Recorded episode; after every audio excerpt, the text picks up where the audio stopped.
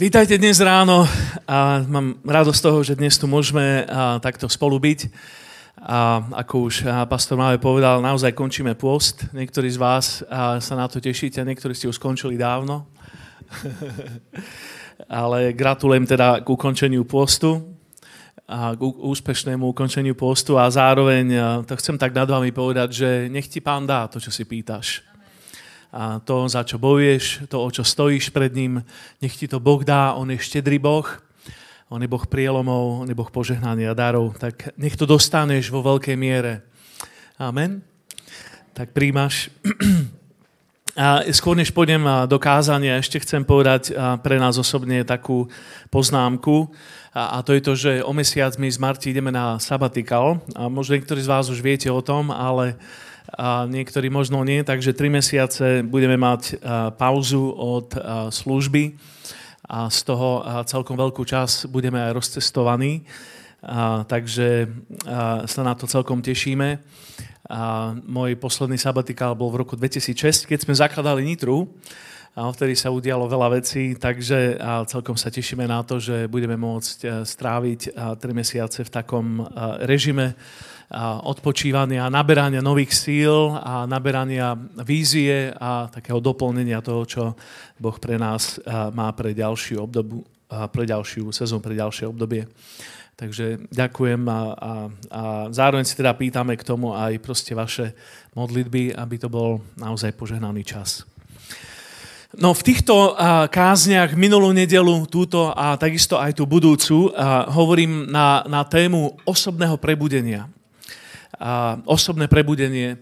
A koľko z vás viete, že skôr než Boh a môže prebudiť spoločnosť a svet, naše mesta a poslať prebudenie do sekulárnej sféry, tak najskôr sa musí prebrať církev, že? A skôr než by sa prebrala církev, tak musíme zažívať osobné prebudenie my sami, ako jednotlivci. To je taká postupnosť, ktorá sa nedá preskočiť. A ja neviem zmeniť svet viem byť iba vplyvom pre tento svet, viem byť solou alebo svetlom pre tento svet.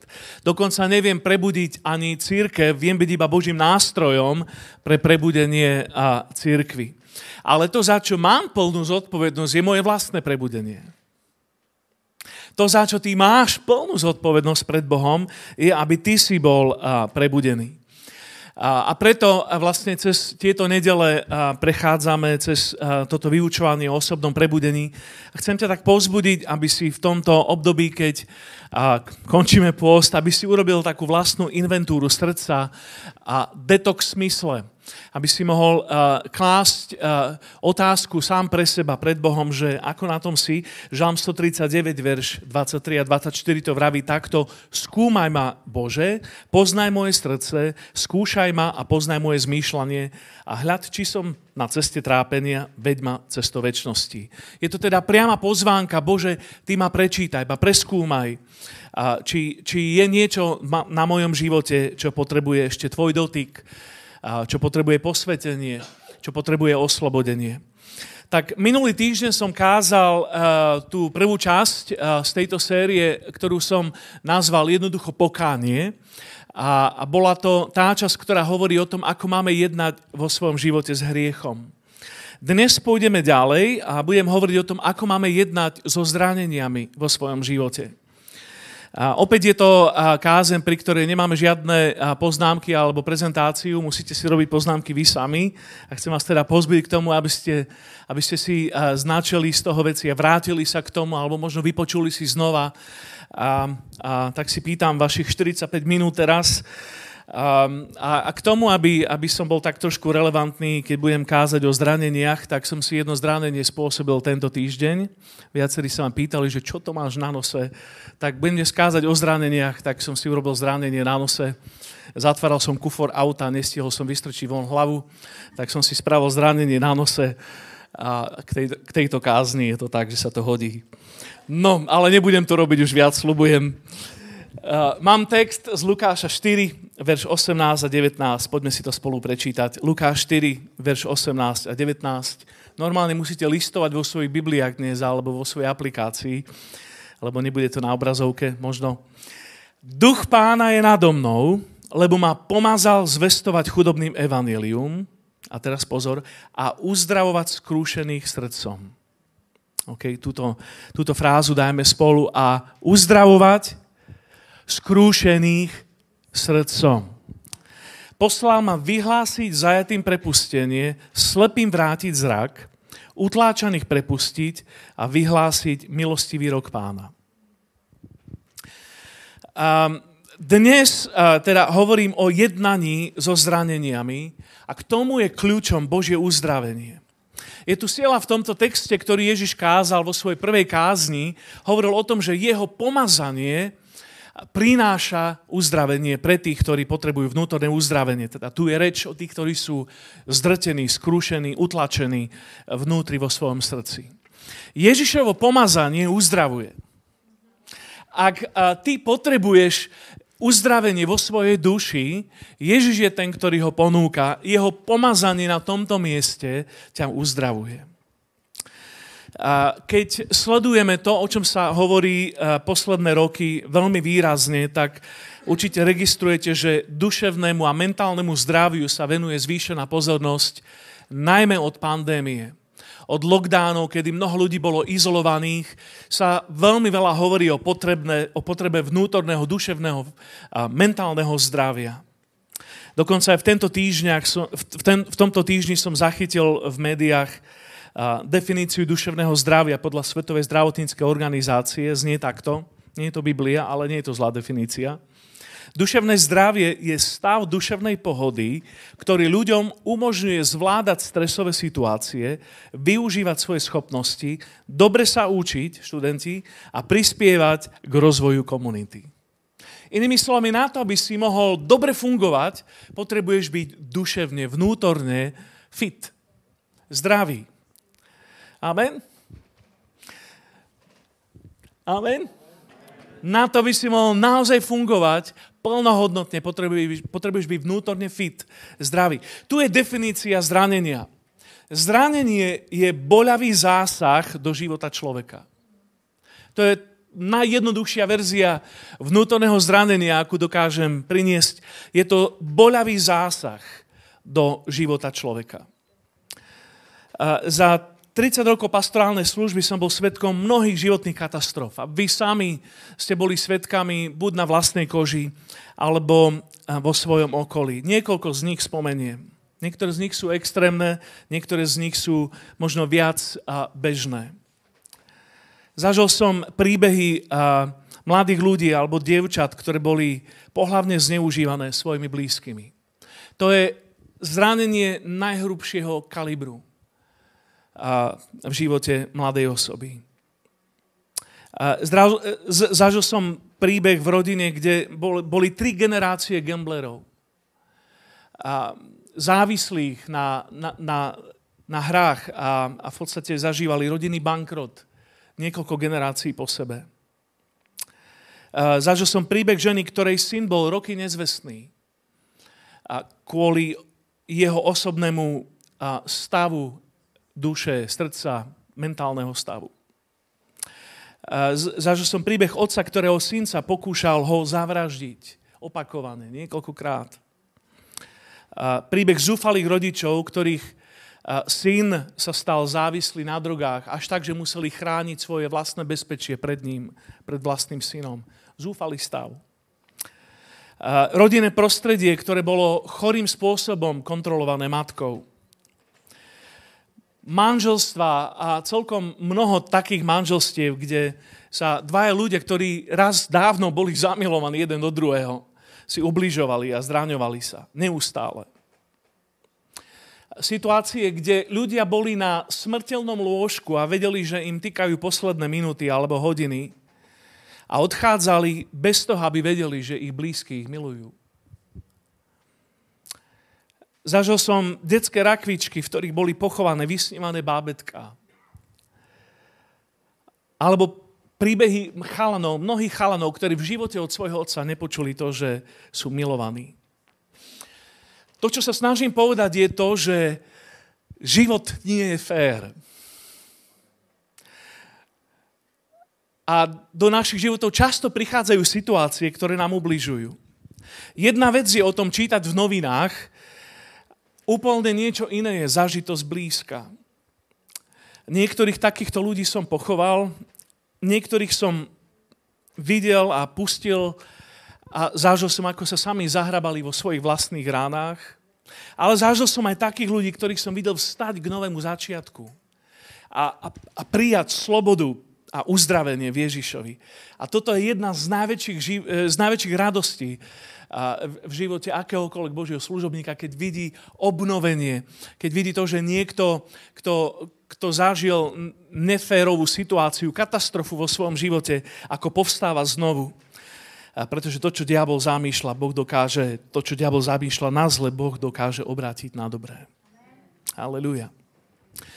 Tak uh, dovolte najskôr niekoľko východisk, niekoľko takých úvodných dôležitých práv alebo fakt, uh, faktov pre, pre uh, túto tému. Číslo jedna.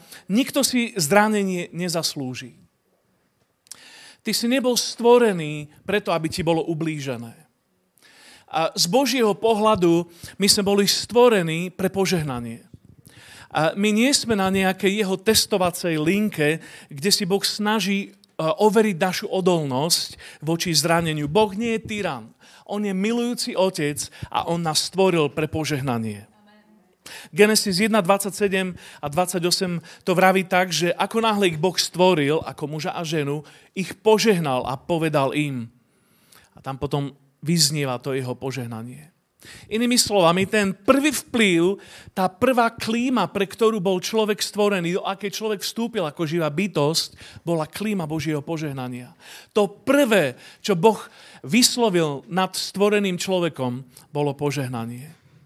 Inde v 1. Petrovej 3.9 sa to píše priamo, boli ste povolaní na to, aby ste stali dedičmi požehnania. Tak sme stvorení. To je naša a, duchovná a, biológia, že vtedy fungujeme dobre, vtedy dobre spracovávame svoj život, keď sme vystavení Božiemu požehnaniu. Kto žije mimo požehnania, je ľahšie zraniteľný a zranenia sa mu vrývajú hĺbšie a uzdravujú ťažšie. Okay? Nikto si nezaslúži zranenie. Druhá pravda je to, že každý človek býva zranený. Každý človek je zranený.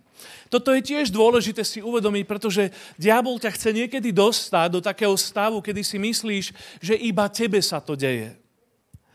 A počuj, nie si až tak dôležitý, že by iba tebe sa diali zlé veci. Nie si pre neho až tak dôležitý, že jediné na teba by sa zameral. Nie si jediný s tvojim zranením. Neuzavri sa do nejakej izolácie. Nie si sám. Písmo to hovorí tak, že bratia po celom svete zažívajú tie isté trápenia. Nikto nie je uchránený pred následkami hriechu, akým je násilie, podlosť ľudí, sklamanie alebo odmietnutie. Všetci sme tomu vystavení. Dokonca ani naše deti nedokážeme uchrániť pred zranením, že? Aj kresťania dostávajú rany a nikto nie je imúnny voči zraneniam. Dokonca, ak študujeme dejiny, a tí najväčší géniovia zažili najväčšie odmietnutia vo svojom živote. Bolo im povedané, že z teba nikdy nič nebude, ty to nezvládaš a vyrástli z nich najväčší géniovia. Len si to vygoogli, takých príkladov je naozaj veľa.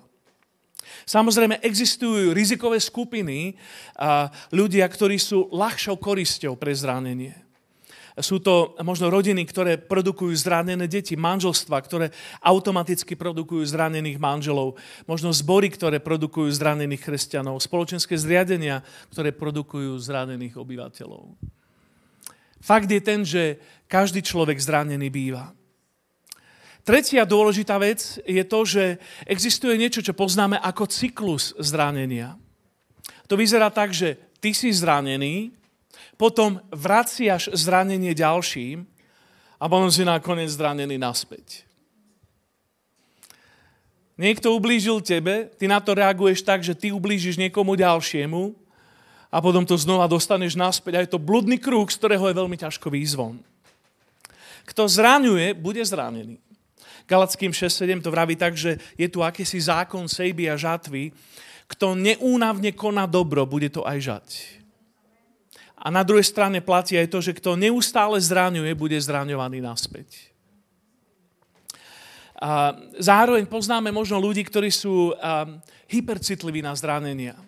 Stačí málo, stačí možno, že sa na nich nepozrie a už sú zranení. Že? Netreba sa ani škaredo pozrieť, stačí sa ale nepozrieť a už sú zranení.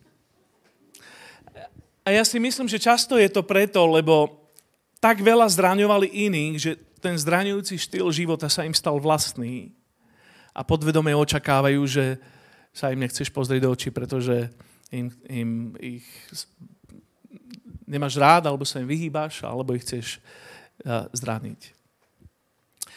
A, a proste to sú ľudia, ktorých ani netreba zraňovať, oni sa zraňujú sami. Ale zároveň tu platí to, že zranený človek má tendenciu zraňovať ďalej. Možno rodičia, ktorí boli svojimi vlastnými rodičmi zráňovaní, majú tendenciu ubližovať svojim deťom. A, to isté platí o manželstve, o duchovných lídroch, ale aj v sekulárnej sfére. Zranenie sa generačne násobí. Je to niečo, čo ak nie je uzdravené v jednej generácii, tak zvykne to mať ešte väčší dopad na tie ďalšie generácie. Napríklad, ak zranenie z odmietnutia nie je uzdravené v tvojom duchu, v tvojom živote, bude ťažké pre teba prejaviť lásku svojim deťom, pretože ty si lásku nikdy nedostal. Štvrtá vec je to, že človek potrebuje chcieť byť uzdravený. Uzdravenie nepríde automaticky do tvojho života, musíš chcieť byť zdravý. A sú ľudia, ktorým vyhovuje status zraneného. A to sú ľudia, ktorým vyhovuje to, že možno majú pozornosť iných ľudí, pretože ich lutujú, alebo sa, sa o nich zaujímajú, alebo každý takých ľudí rieši a tak sú stredobodom pozornosti. A, alebo ten zranený človek si môže myslieť, že má teraz právo ubližovať druhým, možno vrátiť to niekomu, mám právo ubližovať možno citom svojej manželky, pretože sám som bol ňou uh, zranený. Uh, a z takéhoto bludného kruhu musíš chcieť ísť von. Uzdravenie nepríde automaticky, musíš chcieť ísť z toho von. Musíš túžiť byť zdravý. Ježiš sa často pýtal chorých ľudí a priamu otázku, čo chceš, aby som ti urobil. To znie absurdne, že je to, je to skoro až hlúpe, že samozrejme, že ten slepý chce vidieť. Samozrejme, že ten chromý chce chodiť. Ale Ježiš sa ho pýtal priamo, aby ten človek to vyznal sám za seba. Ja chcem byť uzdravený. Amen? Musíš chcieť byť uzdravený. A napokon ten, ten, ten piatý dôležitý bod je to, že Ježiš uzdravuje. Počuj, pán Ježiš skúsil na svojom vlastnom tele, na svojom vlastnom živote a vo svojej vlastnej duši každé možné zranenie. On ho vyniesol na kríž. Poznal urážky, zradu, odmietnutie, podceňovanie, fyzické násilie, týranie, výsmech a odpustenie. Ježiš nebol imúnny voči tomu, čím prechádzame ty a ja. On to všetko zakúsil. Písmo vraví, že on bol veľkňazom, ktorý zažil na sebe všetko to, čo zažívame my a preto je schopný cítiť s nami a preto je schopný uzdravovať. On nie je imúnny voči tvojmu zraneniu. A nie len to, on to vyniesol na kríž. Vtedy, keď zomrel na kríži, vyniesol naše jazvy, naše nemoci, naše zranenia na kríž. Počuj, už v jeho službe on v kuse uzdravoval. Uzdravil malomocného, stotníkovho sluhu, Petrovú svokru, dvoch gadarenských, ochrnutého muža, krvácajúcu ženu, dvoch slepých, nemého muža, muža s vyschnutou rukou, muža slepého a nemého, dceru kanánskej ženy, námesačného chlapca, ďalších dvoch slepcov, hluchonemého, slepého v Betsaide, zhrbenú ženu, vodnateľného muža, desiatich malomocných, veľkňazo, veľkňazovho sluhu s odťatým uchom, syna kráľovského úradníka, chorého pri rybníku, muža slepého od narodenia. Dostávaš tú pointu, Ježiš miluje uzdravovať ľudí. On to dokázal vo svojej službe, že on miluje uzdravovať ľudí. On má srdce pre trpiacich a uzdravuje. Takže dovol, aby, aby to tak vošlo do teba, že aj keď nikto nie je imúnny voči zraneniu, aj keď existuje cyklus zranení, Ježiš uzdravuje. On je riešenie pre každé vnútorné zranenie. Halelujá. A to, k čomu chcem teraz prejsť v tejto ďalšej časti tohto vyučovania, je, je to, že chcel by som tak zasvietiť na, na také porozumenie, ako tie zranenia vznikajú v našich životoch. A pretože v každej etape svojho života sme vystavení zraneniam. Niektorí z vás ste a, veľmi mladí ľudia a ste možno zažili nejaký úsek vášho života a ste zažili trošku zranení. Niektorí z vás ste staršia generácia, ja som niekde, a, a, na, roz, niekde na rozhraní. A som starý človek, ktorý sa cíti mladý. Starý otec, ktorý sa cíti mladý určite. V každom období svojho života a, máme príležitosť a, pre zranenie. Až vo väčšnosti a, prestanú fungovať zranenia. Že? Písmo to vraví v zjavení Jána 21.4, že tam im zotrie z očí každú slzu. Smrť už viac nebude, ani smutok, ani nárek, ani bolesť nebude, lebo čo bolo skôr sa pominulo. Halelúja. Zatiaľ, kým sme tu, sme v každej etape svojho života vystavení špecifickým zraneniam. A ja ich pomenujem sedem tých etap a skúsa ty vsadiť e, do tej etapy, v ktorej sa práve nachádzaš. Teda do tej prvej sa nebudete vedieť žiť, lebo tá sa volá počatie. v tomto období života schválne prinášam aj tento prenatálny stav. Najčas, najčastejšie zranenie, ktoré vzniká v tomto období, je v oblasti prijatia. Dieťa, ktoré bolo počaté s neprijatím, má, má tendenciu celý život si klásť otázku, či som vôbec v živote vítaný. A keď a, matka alebo rodičia zistia, že čakajú dieťa, či ich to naplní radosťou alebo hnevom, alebo sklamaním. Či dieťa, ktoré prichádza na svet, je odmietnuté alebo prijaté. Či som bol vnímaný ako požehnanie alebo prekliatie. Či som bol vnímaný ako radosť alebo ako záťaž.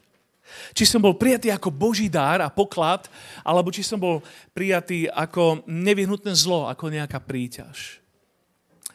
A mnohí rodičia tu rezignujú.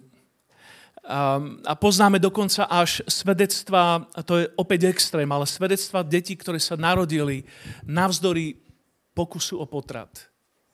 A niekoľko takýchto príbehov je známych. A Boží služobníci, ktorí doslova prežili pokus o vlastný potrat a, a je zrejme, že Boh mal zámer s ich životom. A toto je extrémny stav. Absolutné neprijatie. Ale často aj dieťa, ktoré bolo tolerované v maternici svojej matky, a cíti, že jeho existencia bola príťažou. A cíti sa po celý život nevítané. Dovolá by som ti povedal zo Žalmu 139, verš 16. Dávid tam vyznáva, tvoje oči ma videli už v zárodku. Všetko to bolo zapísané v tvojej knihe. Dny boli určené skôr, než ktorýkoľvek z nich nastal. Už vtedy, keď si bol v neviditeľnom stave, Boh mal ruku na tvojom živote a mal zámer s tvojim životom. A aj keby tvoji rodičia ťa neprijali, On ťa víta a ťa príjma. Druhá etapa, alebo druhá fáza, v ktorej človek môže byť zranený, je fáza tehotenstva. V tejto etape dieťa potrebuje bezpečie. Lono matky má byť tým najbezpečnejším miestom na svete. A v tom spočíva tá tragédia, že, že je to často tým najnebezpečnej, najnebezpečnejším miestom pre život dieťaťa. A dieťa potrebuje cítiť pokoj. A je to dokázané v medicíne, že fyzický a emocionálny stres počas tehotenstva oslabuje vývin tohto dieťaťa. A ak sa dieťa necíti bezpečne, má tendenciu neskôr prežívať úzkosť, strach, vinu, neustále obavy alebo neistotu. Opäť Žalm 22, verš 10 a 11 Písmo tam vraví, veď ty si ma vytiahol zlo na matky. Na ich prsiach si mi dával nádej. Od svojho zrodu som odkázaný na teba. Ty si môj Boh už od lona matky. Halelúja. Takže to prvé zranenie býva v oblasti prijatia, respektíve odmietnutie. Druhé zranenie býva v oblasti bezpečia, pocitu bezpečia. To tretie, alebo tá tretia etapa je pri narodení miminko uh, je odkázané na absolútne naplnenie potrieb. Keď si sa narodil, bol si úplne závislý na niekom inom, kto mal naplňať tvoje potreby. A v tomto období najčastejšie zranenia prichádzajú z toho, že je, je zanedbanie tejto starostlivosti. Keď deti vyrastajú bez rodičovskej lásky, možno ako bábetka v ústavoch, alebo v detských domovoch, alebo aj v prepichových detských izbách bez lásky a starostlivosti svojich rodičov. Bábetko potrebuje byť dennodenne uisťované o tom, že rodič je tam pre neho. Že tatino a mamina ho milujú. Že sa mu dívajú dlho do očí, držia ho v náruči. Že mu žehnajú. Že majú citovú väzbu s ním. A často a, deti, ktoré bez tejto rodičovskej lásky vyrastajú, sa, a, sa dostávajú do neistoty vo vzťahoch a sú, a, sú, sú neistí vo svojich citových väzbách. Lukáš 2.40. To je príbeh o Ježišovi, ktorý prišiel do chrámu ako bábetko a potom sa tam píše o ňom, že keď odchádzali, chlapček rástol a mocnel, plný múdrosti a Božia milosť bola s ním. To znamená, on už ako bábetko vyrastal s tým, že, že bol v prostredí Božej milosti. A toto naše deti potrebujú zažívať od svojho narodenia. Takže prvé zranenie býva v oblasti prijatia, druhé v oblasti bezpečia, tretie v oblasti naplnenia potrieb. Potom prichádza detstvo. Možno niektorí z vás ste mali úžasné detstvo, niektorí možno vyrastali v ťažkých podmienkach. Najväčšou potrebou dieťaťa je mať niekoho, komu môže dôverovať. Komu môže veriť, kde, kde vie, že má istotu, na ktorej môže stáť. Mnoho ľudí stratilo istotu už v detskom veku. My vieme, že tie prvé roky sú najdôležitejšie pre rozvoj osobnosti. Vtedy sa formujú všetky základné rysy. A preto je nevyhnutné, aby naše deti vyrastali v prostredí, kde, kde príjmajú lásku. A tu najčastejšie zranenie prichádza vtedy, keď dieťa zažíva napríklad rozchod rodičov. Alebo nedostatok prejavovanej lásky. Nedostatok slov, vypovedaných slov o láske, o prijatí. A, a cez takéto rany často strácame pôdu pod nohami. Keď sa rozídu rodičia napríklad, tak dieťa stráca tú istotu, že či to v živote dá. A často má tendenciu sa schúliť do nejakej neistoty. Možno ak si zažil niečo takéto vo svojom vlastnom príbehu, celý život zápasí s tým, že nevieš dôverovať že, že máš, a, máš tendenciu sa izolovať od druhých ľudí a nevieš nadviazať sociálny kontakt. A počuj, pán Ježiš to povedal tak v, v Markovi 10. Nechajte deti prichádzať ku mne a nebránte im, lebo takým patrí Božie kráľovstvo. Bral ich do náručia, kládol na ne ruky a požehnával ich. Nech je toto príklad pre nás. Potom je dospievajúci vek. A najväčšou potrebou tínejdžera je mať niekoho, kto v neho verí. Mnohí z vás boli tínejdžermi, že? Keď máš niekoho, kto verí v teba, kto, a, kto v tebe vidí potenciál, to je najväčšia potreba. Mladý človek hľadá svoju hodnotu. Potrebuje poznať svoju cenu. Potrebuje počuť povzbudenie. Musí vedieť, že otec a mama veria v neho, že ho podporujú, že mu že, že mu fandia. Ak toto nenájde doma, bude hľadať svoju hodnotu inde. A možno aj niektorí z vás ste to zažili, že ste uh, uh, hľadali naplnenie tejto potreby inde, než uh, doma. Najviac zraňujúce vety v tomto období sú tieto. Z teba nikdy nič nebude. Si hrozný, si nula. Pozri sa na seba, pozri, ako sa chováš. Keď tieto slova voči uh, mladému človeku uh, kričí niekto, ku komu on vzhliada, zanecháva to jazvu na jeho duši, často po celý život.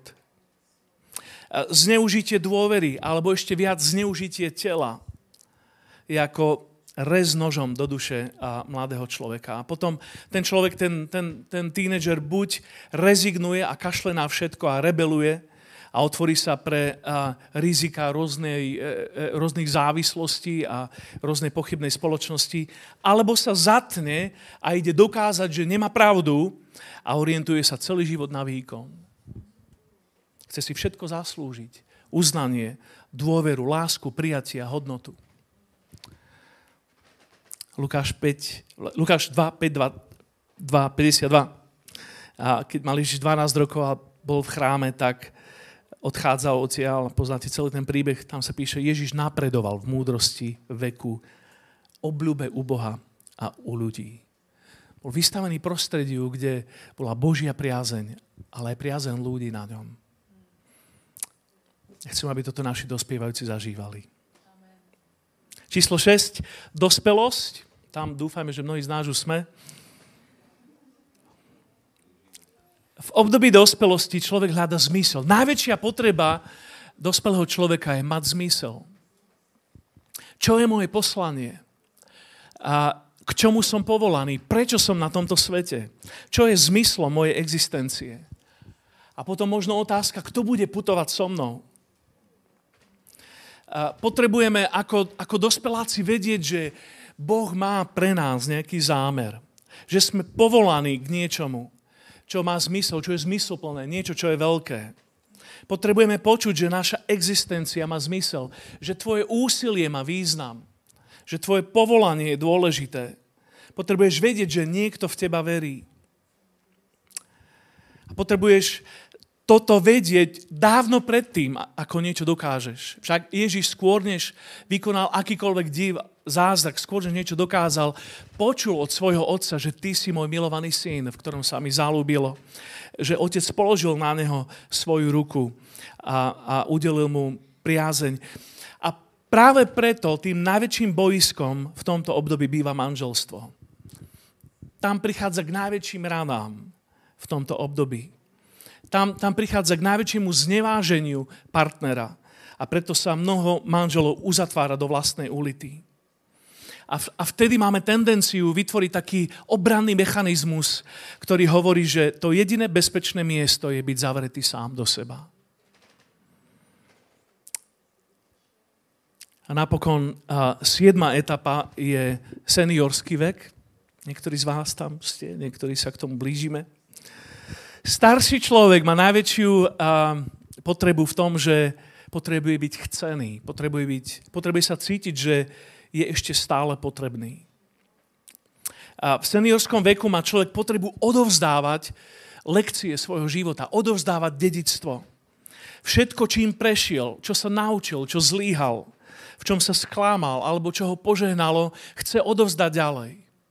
A najväčšia tragédia býva vtedy, v živote seniora, ak to nemá komu odovzdať.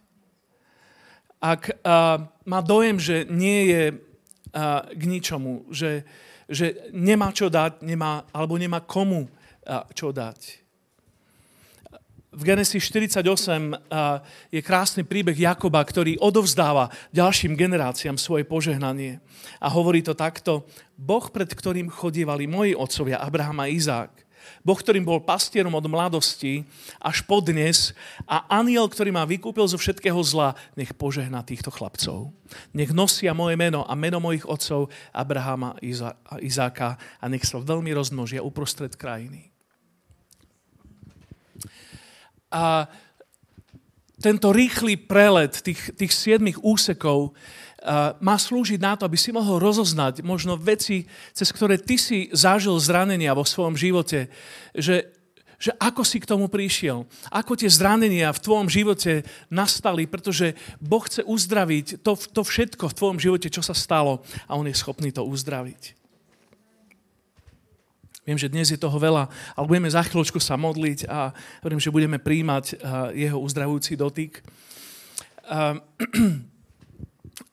chcem, chcem vysvetliť uh, niekoľko um, následkov zranení. Čo tie zranenia v našom živote spôsobujú?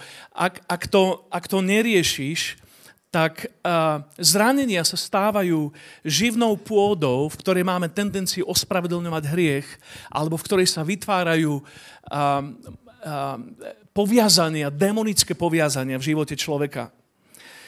Množstvo poviazaní alebo pevnosti v našom živote majú základ, živnú pôdu, pri, dostali príležitosť cez nevyriešené zranenia tak tu sú uh, také dve oblasti, ktoré chcem pomenovať. Uh, prvá oblasť je zranené srdce.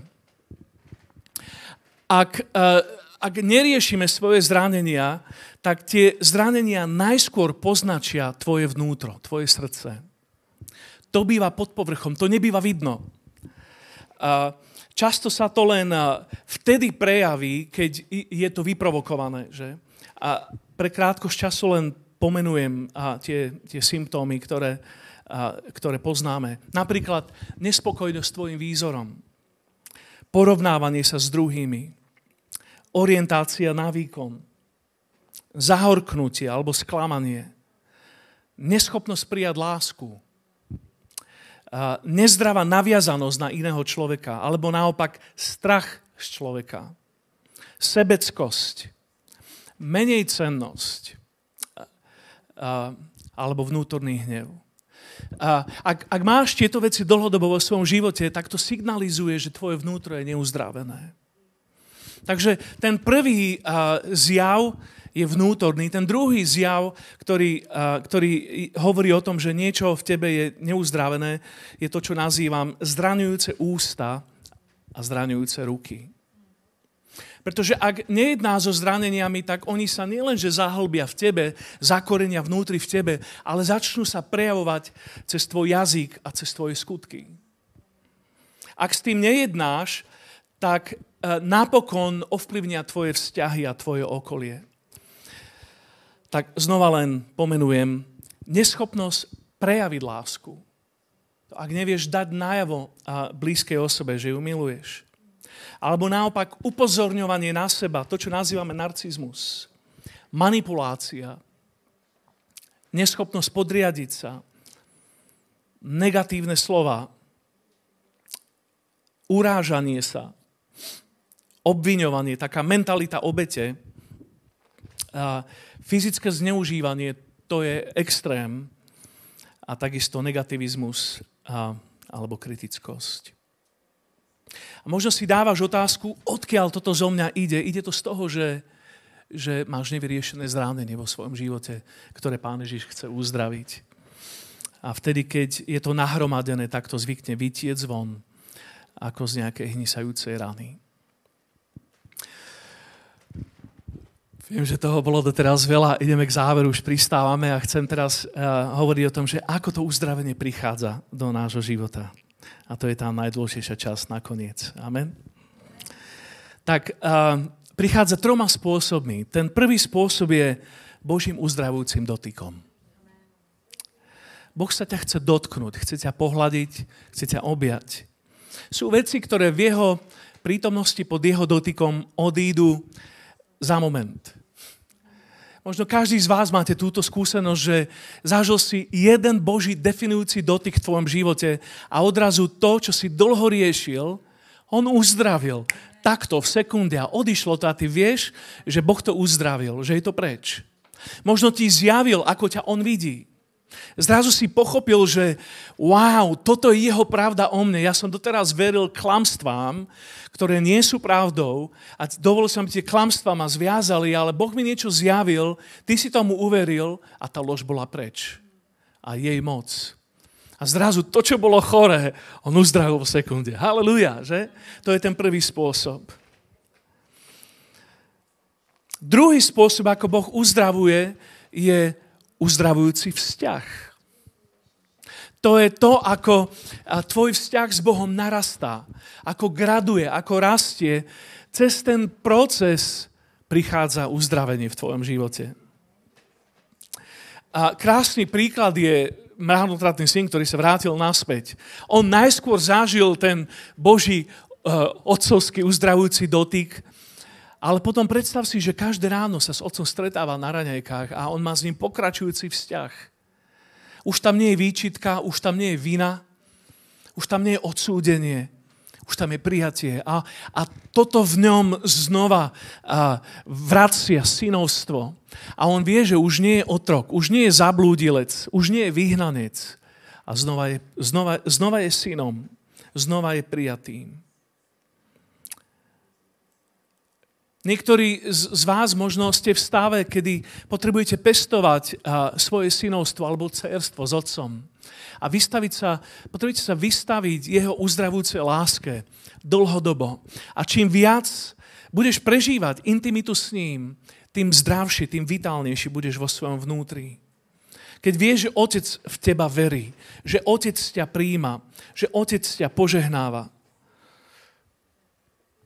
zranenia opadávajú. Až raz sa pozrieš do zrkadla, už tam nebudeš vidieť zranené dieťa, ale budeš tam vidieť uzdraveného syna uzdravenú dceru v ockových očiach. Izaja 49 to vraví tak, že či môže žena zabudnúť na svoje nembluvňa a nezlutovať sa nad synom svojho lona? Keby aj na neho zabudla, ja na teba nezabudnem. Do dlani som si ťa vyril, tvoje hradby mám stále pred tebou. Ako ty žiješ v tomto zjavení otcovej milujúcej prítomnosti v tvojom živote, zranenia postupne sú uzdravované. A tvoje vnútro, ako, vrstva, ako, ako jedna vrstva cibule za druhou, je, je olupované, je očisťované až nakoniec.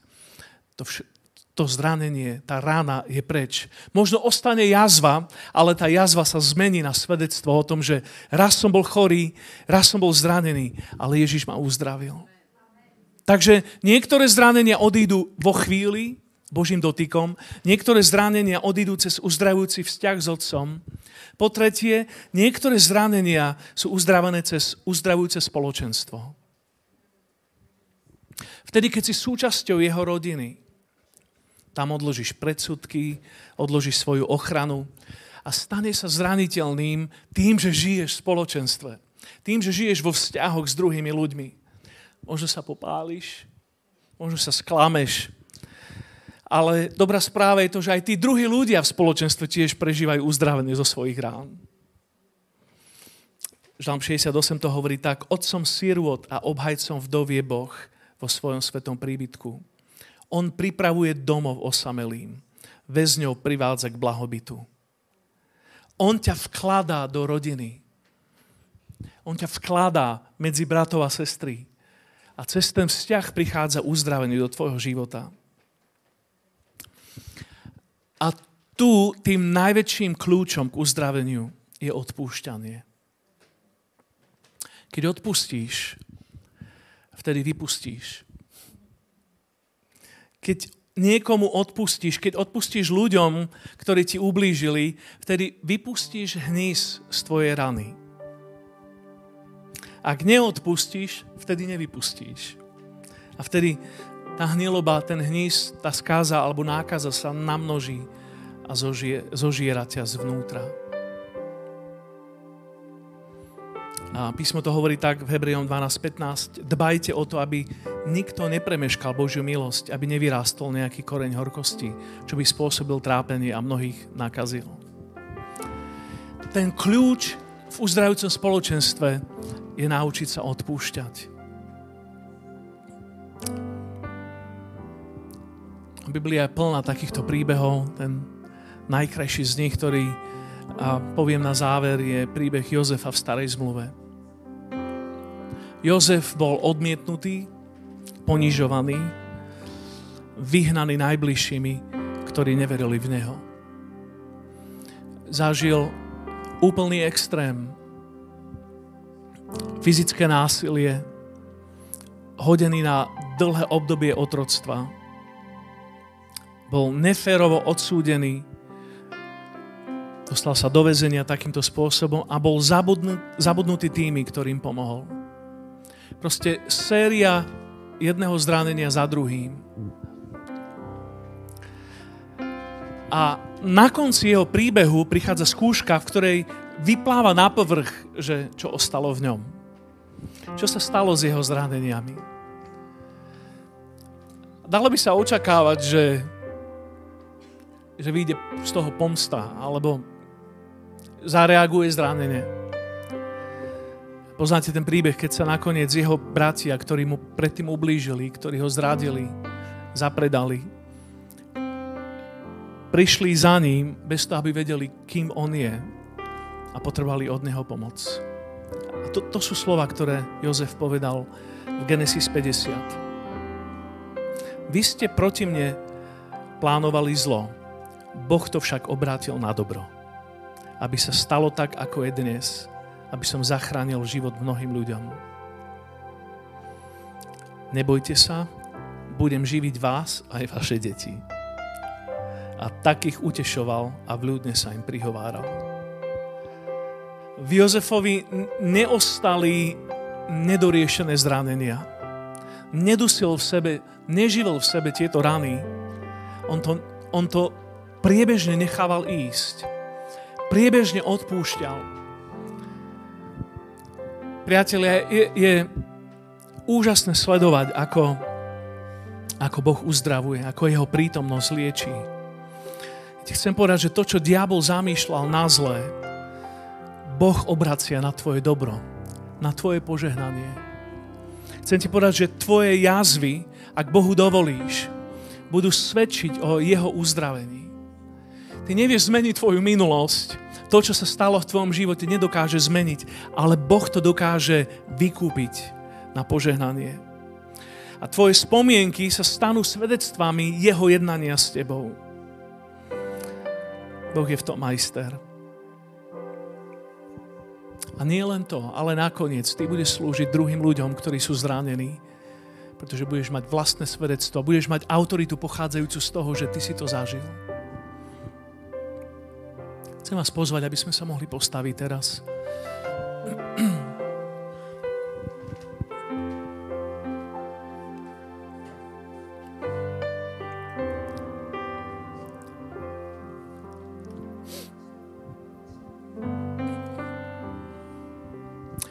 Budeme na záver tohto zhromaždenia si pýtať jeho uzdravenie pre teba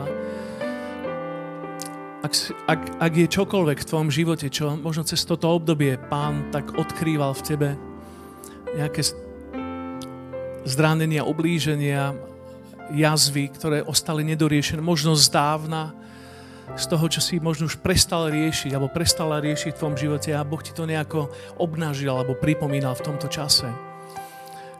Dovol mu, aby on na to položil svoju uzdravujúcu ruku dnes aby ti ukázal, ako veľmi ťa miluje. Aby ti ukázal, aký zámer má s tvojim životom. Ako veľmi mu ide o teba. Ako chce vykúpiť tvoj život.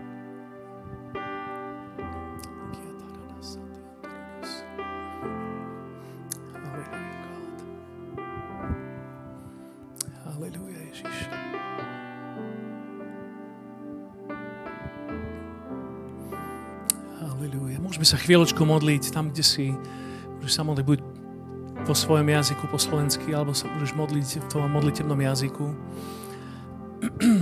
tak necháme teraz chvíľočku na to, aby Duch Svetý mohol pôsobiť a uzdravovať ťa.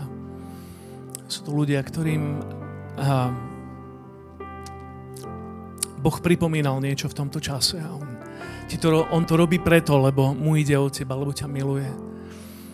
Halelujá tak v mene Ježiš, nech je každá lož nepriateľa, nech je umlčaná teraz. A, ja ťa prosím, páne, aby si tak vstúpil do našich príbehov teraz, aby si nám ukázal, ako nás ty vidíš. Ja, ja nad každým jedným z nás teraz prehlasujem to zjavenie prijatia v otcových očiach. A hovorím nad každým jedným z nás to, že si milovaný, že si zámerne stvorený a že si prijatý a že si hodnotná Hovorím nad tvojim životom to, že si plánovaná, že v jeho očiach ťa vždy chcel mať. On vždy mal s tebou ten najlepší zámer. Hovorím nad tebou to, že on má pre teba nádej a budúcnosť. Akákoľvek bola tvoja minulosť, čokoľvek si zážil v minulosti. On ide reštaurovať tvoj život a ťa vystrojuje pre tvoju budúcnosť. Halelúja. Halelúja. Niektorí z vás potrebujete dnes urobiť taký záverný krok, odpustiť. A odpúšťať. Odvážiť sa, nechať výjsť zo seba akúkoľvek starú ranu voči ľuďom, ktorí ti ublížili. Možno veľmi dávno, niečo si schovala alebo schovala dovnútra. A Boh ťa dnes volá k tomu, aby si to nechal ísť, aby si to odpustil. Nechám chvíľočku tiež, aby si mohla alebo mohla urobiť tento krok. Ono to začína rozhodnúť im. Halelúja. Ja chcem nás tak všetkých pozvať teraz, aby sme toto mohli spoločne vyznať ako, ako, ako celé zhromaždenie a možno niektorí z vás je to, je to len akoby duchovné cvičenie, ale pre niektorých z vás je to bytostná vec, ktorú dnes riešiš. Povedzme toto spolu teraz. V mene Pána Ježiša púšťam každé zranenie a odmietnutie. Rozhodol som sa, alebo rozhodla som sa odpustiť. Nechávam to ísť mene Ježiš a pozývam Ducha Svetého do môjho príbehu, aby ma uzdravil z odmietnutia, z ublíženia. A ja odpúšťam v mene Ježiš. Halelúja. Halelúja. Nech je na základe tohto význania, nech je zlomené a každé puto, ktoré vzniklo neodpusteným v tvojom živote v mene Ježiš. V mene Pána Ježiša. To napomínam a hovorím nad tým slobodu a, a uvoľnenie, rozuzlenie v mene Ježiš do tvojho života.